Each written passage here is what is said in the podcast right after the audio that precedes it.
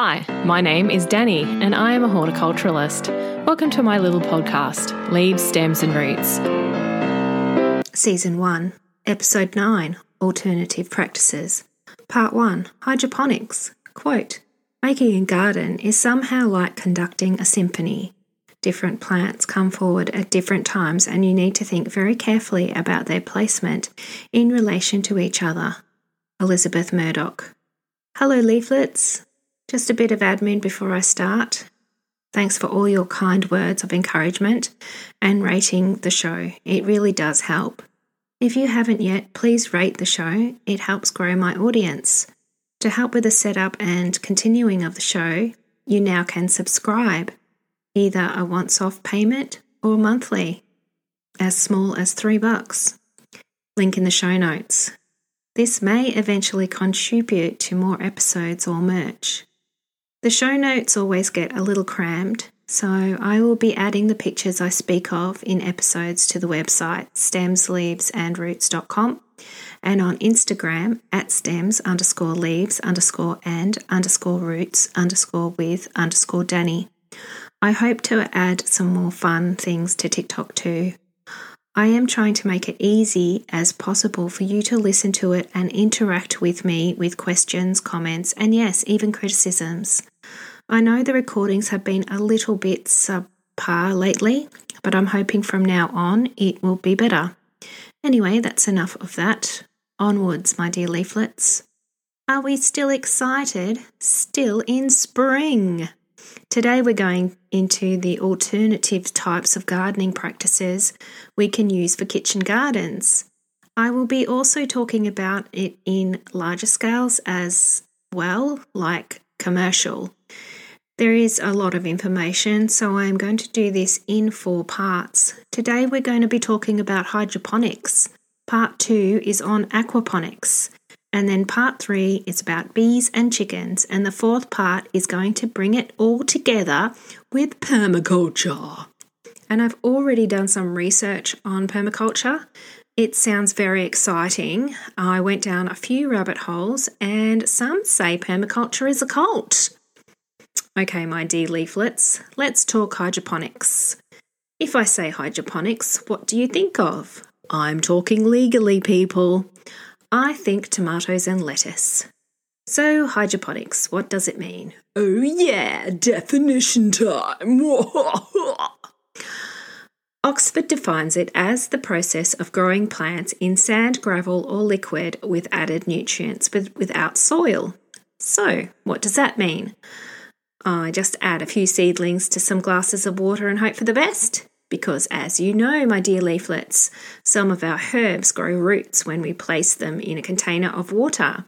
At this very moment on my windowsill in the kitchen, there is a basil mint producing some gorgeous roots in a vase. Picture on Instagram.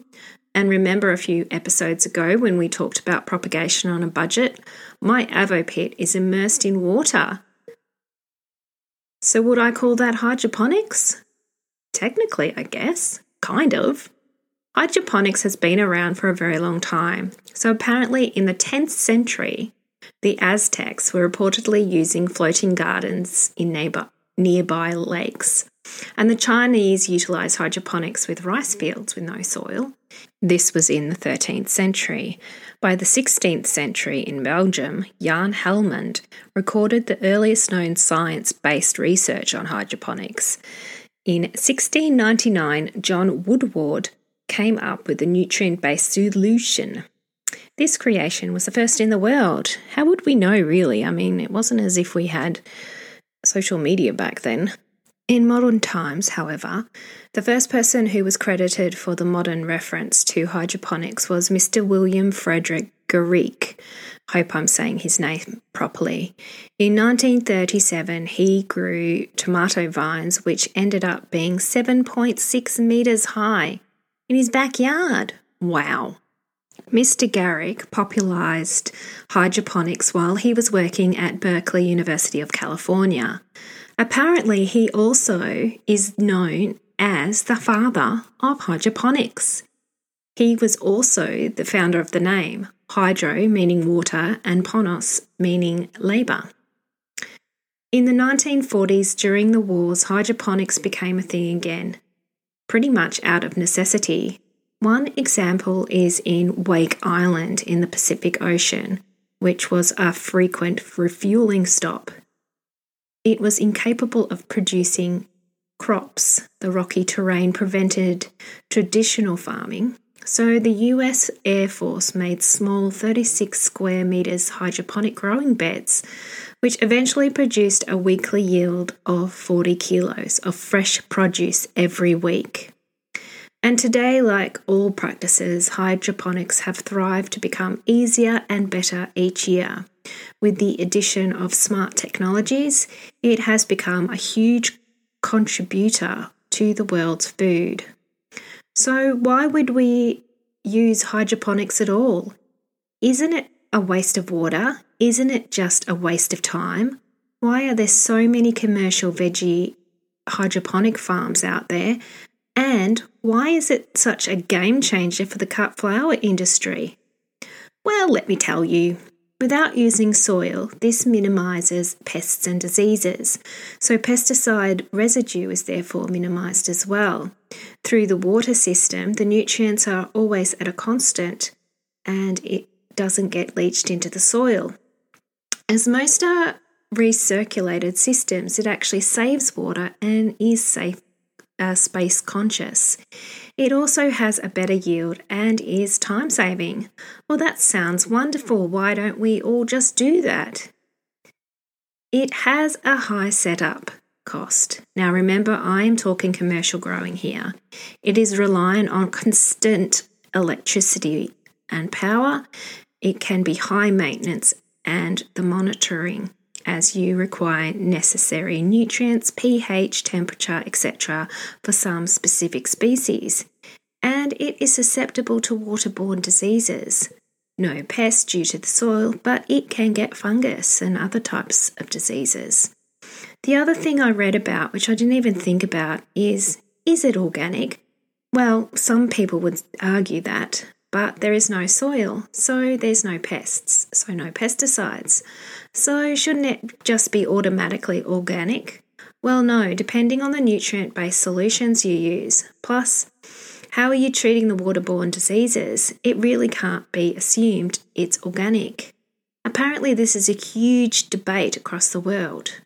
On this, I assume that in order to have an organic stamp of approval, there are some very stringent rules to follow. Surely, as we understand that hydroponics has been around for a long time, this would also have the same rules to apply. Sometimes I think the powers of be have way too much power and like to debate about things that really don't need to be debated. Anywho, hydroponics also requires expertise training. Okay, so that's fine and dandy with commercial farming, but what about my backyard system? They do have similar pros and cons as well. However, if you choose to go down this route, I would assume you've already done your homework. And one would already assume you know how much time and effort it takes to maintain it. I really think it is a very interesting alternative to soil planting. However, briefly, there is no soil, so this minimises pests and diseases. Um, and it also, therefore, there is no need for pesticides. However, you still may get diseases, as I said before. Instead of soil borne diseases, you may get waterborne, and you need to be aware of that. Setup costs may still be an issue, but there are many different systems out there. You can choose on how much you want to spend. There are many ways of setting them up. As with a lot of these things, there are DIY systems, ready made systems to be bought, either on a small or a grander scale. There are some that are a few hundred bucks to ones that are over a thousand bucks. Obviously, what you want and can either afford or want in your garden and what kind of species you wish to be able to grow. Okay, there are six hydroponic systems, which I will briefly describe now. Then we will talk about which would be best for you for your garden. Number one is Waterculture. This is probably the easiest and simplest system. It uses a floating foam board which floats on a reservoir of water This water has the nutrients needed for the plants. The roots are submerged in the water solution. The positives of this is that it can be large, as in over 100 metres square, or as small as a used jams jar. This particular system is great for leafy veggies such as lettuce, spinach, silver beet, etc. Number two is nutrient film technique or NFT.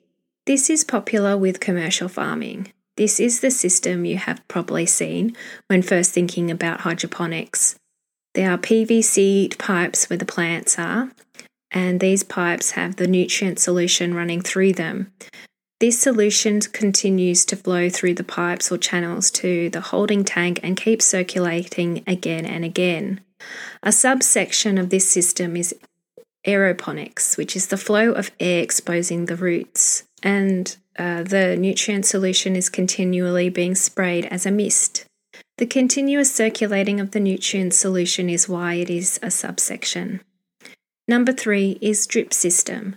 With the use of various growing mediums such as cocoa coir, peat, and mud balls, drip needles are inserted into them, and instead of the polypipe or NFT and the continuous flow of the solution, the solution is delivered to each plant via drip hoses and needles. This is perfect for tomatoes and cucumbers and any other nutrient high plants. This is also can be quite um, expensive. Well, you need to have the needles for individual plants, so that's a cost. And also, you need to be able to have the pipes in between these needles. Number four is ebb and flow. This sounds like a very simple and reliable system. It also has very low initial investment costs. It uses pots with growing medium. The medium is either clay balls, coconut, or rock wool, which absorbs moisture and allows root ventilation. This anchors the roots and soaks up the nutrient solution. These pot plants are in tight reservoirs which provide the solution. The water will flood the pots for short amount of time, saturating the medium, and then the solution will ebb slowly away, allowing the plants to get its nutrients. This is fine for most plants depending on the size of the pots. As it is a closed system, aeration is a must, um, plus the monitoring of pH, ppm of nutrients. Now, this can be done manually or automated. When I went to TAFE a long time ago, we had this type of hydroponics. And I remember having to work out the pH and the parts per millions of nutrients and also the water flow, which ended up being quite confusing because I couldn't work out volume very well back then. Anyway, it's a good system to have if you understand all of that. Number five is a Dutch bucket, not Dutch oven, which I kept saying, and I had to keep on rewinding and um, re record. Maybe one day I will put in a bloopers reel. Um, not today, though. this is very similar to ebb and flow in some aspects. It is anchored to a particular medium to support the root system, and the water will flow back to the tank for recirculation. Great for nutrient rich root systems and large plants. Clay balls are used a lot in all of these systems, and it is fantastic for Dutch systems as the balls absorb the water solution and has enough space to have air for the roots. Great for plants who require well draining conditions. Number six is aquaponics. Now, as you may have remembered at the beginning of this episode, part two is all about aquaponics, so I won't be talking too much about that now. However, instead of using nutrients, the nutrient solutions of hydroponics, we actually use the fish excretions as its nutrients. So, what's the best system for the home garden? So, out of the above, it would be the deep water culture system. This is also known as a whole heap of other different names. I think it's either depending on where you are. Um, one I saw was Active Aqua Root Spa. It's very similar. As said before, requires a large reservoir of water with your nutrients blended through. Have a board on top where the roots go through into the water. I've decided I'm going to try this one with the kids at the school, so I'll let you know how this turns out. I think you ha- if you have a bit more room and would like to extend your hydroponic system, I think either the drip system or ebb and flow system could work as well. Really depending on why you're doing it. I'm not saying that hydroponics is any better than other techniques, it's but it's good to understand what they are. As I finish off, I will tell you briefly of other plants that have been grown hydroponically, either commercially or not orchids, begonias, carnations, peace lily. I know peace lilies are beautiful and they mean so much, but unfortunately, it gives me a headache. I think it gives my whole family a headache. I'm getting a headache even talking about them. Oh my goodness. Others are roses, iris, zinnia, lavender, and some daisies. Excellent. Have you had any experience with hydroponics? Do you know someone who has? Please let me know through Instagram or Facebook or wherever you want to. um, if you wanted to give it a go, what would you try? What kind of system would you use? And what is your favorite veggie? Do you reckon that would be awesome in a hydroponic system? Nearing the end of the episode now, so we talk about what I have growing in my garden. And I have chives, garlic chives to be exact. My son loves them in his scrambled eggs. And we have just planted a whole heap at the school too. Um, I have no hydroponics, although I think I want to try it. It's it sounds really interesting, and I think it would be great to have more of an understanding of it. I do have obviously my Avo, which has a beautiful, nice root on it, which you'll see on Instagram and my basil mint. Thanks for listening. Until next time, toodaloo. All media pertaining to this episode will be in the show notes. Please follow through Instagram, and we now have a Facebook group. Tell me about your kitchen gardens. Please remember to rate and review. And remember to pull up your plants so we can get dirty. Blop, blop.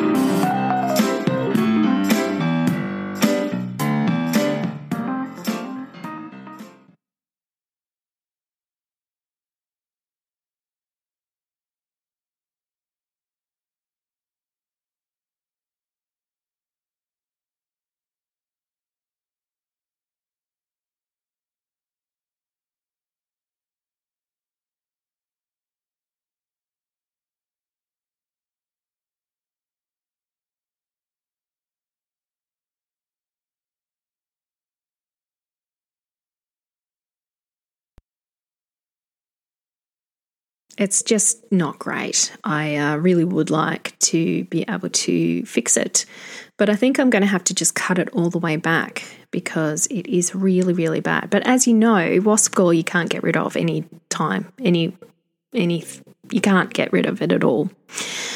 Um, so that's what's in my garden at the moment. I do have some, but it's so brilliant, isn't it? That spring. I love spring because everything is flowering. So I have um, Alogyne huegelii, which is just massive, and it is massive ray of purple flowers. Then I have my bottle brush, which is the Callistemon viminalis, which is a weeping one, and that is just beautiful. I've also got um, Prostanthera ovalifolia, which I spoke about last week in bush tucker, and that is just looking beautiful as well. Um, everything's just grown weirdly, and all this rain we've had this in in Victoria, and I I really hope the people who are in flood waters or in the fires are doing okay, and I am thinking of you. Uh, thanks for listening. All sources pertaining to this episode will be in the show notes, so you can find them through my website, stemsleavesroots.com. Thank you. And until next time, my dear leaflets, toodle oo.